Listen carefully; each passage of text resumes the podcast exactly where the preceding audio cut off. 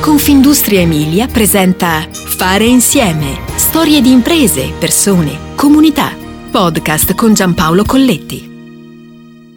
Ho imparato a conoscere i due unici rimedi contro il dolore, la tristezza, le paturnie e piaghe simili del cuore umano. Essi sono la cioccolata e il tempo. Voglio dire che quando ci si sente tristi e addolorati, basta mangiare un po' di cioccolata o aspettare un po' di tempo. Così scriveva intorno alla metà del Novecento lo scrittore e poeta Tommaso Landolfi. Ecco, quel legame indissolubile tra tempo e piacere trova una sintesi in una delle aziende più iconiche nella produzione e vendita di cioccolato, un'eccellenza nata nel lontanissimo 1796 e che in più di due secoli di storia ha segnato le abitudini alimentari e il costume nel mangiar cioccolato.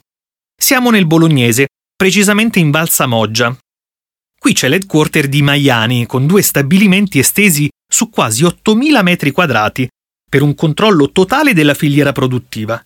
C'è poi lo storico punto vendita, attivo da oltre 200 anni nel cuore di Bologna, a due passi dalle due torri. Siamo in via Carbonesi, quella strada che insieme a Farini e Barberia fungeva da percorso come pedecollinare romana. Proprio qui nel 1830 venne acquistato un immobile di 5.000 metri quadrati che negli anni successivi gli stessi bolognesi rinominarono Palazzo Maiani. Al pian terreno c'erano il laboratorio e il negozio con la sala del tè, al primo piano gli appartamenti della famiglia. Ma la cosa che colpisce di più nella storia di questa azienda, e in fondo delle sette generazioni che l'hanno guidata, è quell'idea di viaggiare, sperimentare, innovare, pur restando con le radici ancorate alla propria terra. Il 1856, quando Giuseppe Maiani in un'Italia ancora divisa in stati e ducati, raggiunge Torino per acquistare i più moderni impianti del tempo per la lavorazione del cioccolato. Dalla sede storica ai giorni nostri, oggi a questo spazio si associano i temporary shop presenti in stazione Termini a Roma e nella stazione centrale di Milano che deliziano il palato dei viaggiatori.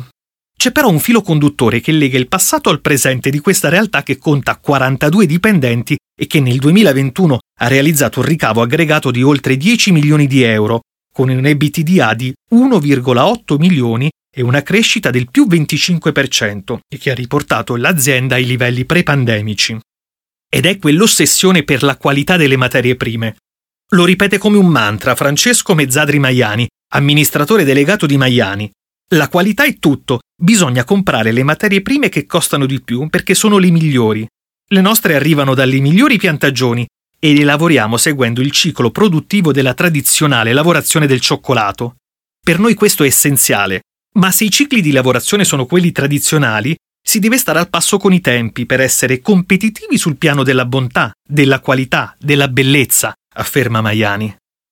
C'è poi un elemento che è la firma principale di questa azienda, produrre il cioccolato partendo dai semi di cacao crudo. E questa lavorazione la rende inimitabile. Lo facciamo solo noi. Acquistiamo 20 qualità di cacao, tostiamo i grani e avviamo il ciclo di lavorazione attraverso il quale viene prodotta la pasta di cioccolato che, colata negli stampi, darà poi luogo ai vari prodotti. Produciamo il cioccolato, compriamo le nocciole e le mandorle crude e le tostiamo. Acquistiamo lo zucchero cristallino che noi tramutiamo in polvere Ecco perché il nostro cioccolato è unico, precisa Maiani. Buono da mangiare e bello da vedere. Un cioccolato che trasuda quella storia elevando la qualità a marchio di fabbrica.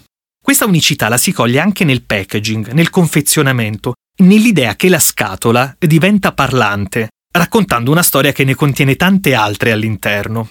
Perché anche l'occhio vuole la sua parte e cercare di fare prodotti anche sul piano estetico è un valore aggiunto per una clientela raffinata, il cioccolato d'eccellenza dal 1796, recita il payoff. In tutto ciò si coglie il lavoro di sette generazioni di maestri del cioccolato, insigniti di importanti riconoscimenti. Esposizioni universali di Parigi, 1867 e 1878, Vienna nel 1873, Milano nel 1881. La tradizione ha consentito di essere anche annoverati tra i grandi, lo ricorda anche il marchio con tre stemmi, quello della Real Casa di Savoia. L'azienda divenne nel 1878 per volontà di Umberto I fornitore ufficiale in un giovane regno d'Italia. Quello della Real Casa de Sermo Sorinfante Duc de Montpensier e ancora quello della Real Casa de Sermo Sorinfante Don Antonio de Orléans. Uno dei prodotti ha fatto la storia più di altri ed è il cremino Fiat, quattro strati di vellutata di lizia alle nocciole e mandorle, la punta di diamante di Casa Maiani, nato nel 1911 per celebrare il lancio della nuova automobile di lusso Fiat Tipo 4. Tutto parte da un'iniziativa pubblicitaria voluta dal fondatore Giovanni Agnelli. All'epoca le prime recensioni sul prodotto, così si chiamerebbero oggi, furono di clienti illustri come Gabriele D'Annunzio, Guglielmo Marconi, Giosuè Carducci. Un'altra intuizione geniale di Casamaiani è la scorza. Si tratta della prima cioccolata in forma solida realizzata in Italia e nata nel 1832. C'è poi quel legame viscerale con il territorio Nascono così nel 2000 i tortellini di cioccolato, creati dall'allora maestro cioccolatiere responsabile di produzione Mario Contavalli.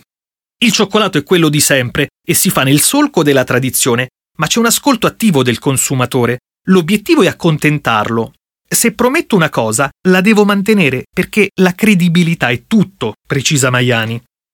Per lui il momento più appagante è il 1985, anno nel quale è diventato amministratore delegato e quando nel 1989 poi ha ricomprato tutta l'azienda, ceduta dalla famiglia per il 75% del capitale nel 1976. Impensabile che sarebbe andata diversamente perché certe storie di impresa, e in fondo d'amore, sono per sempre.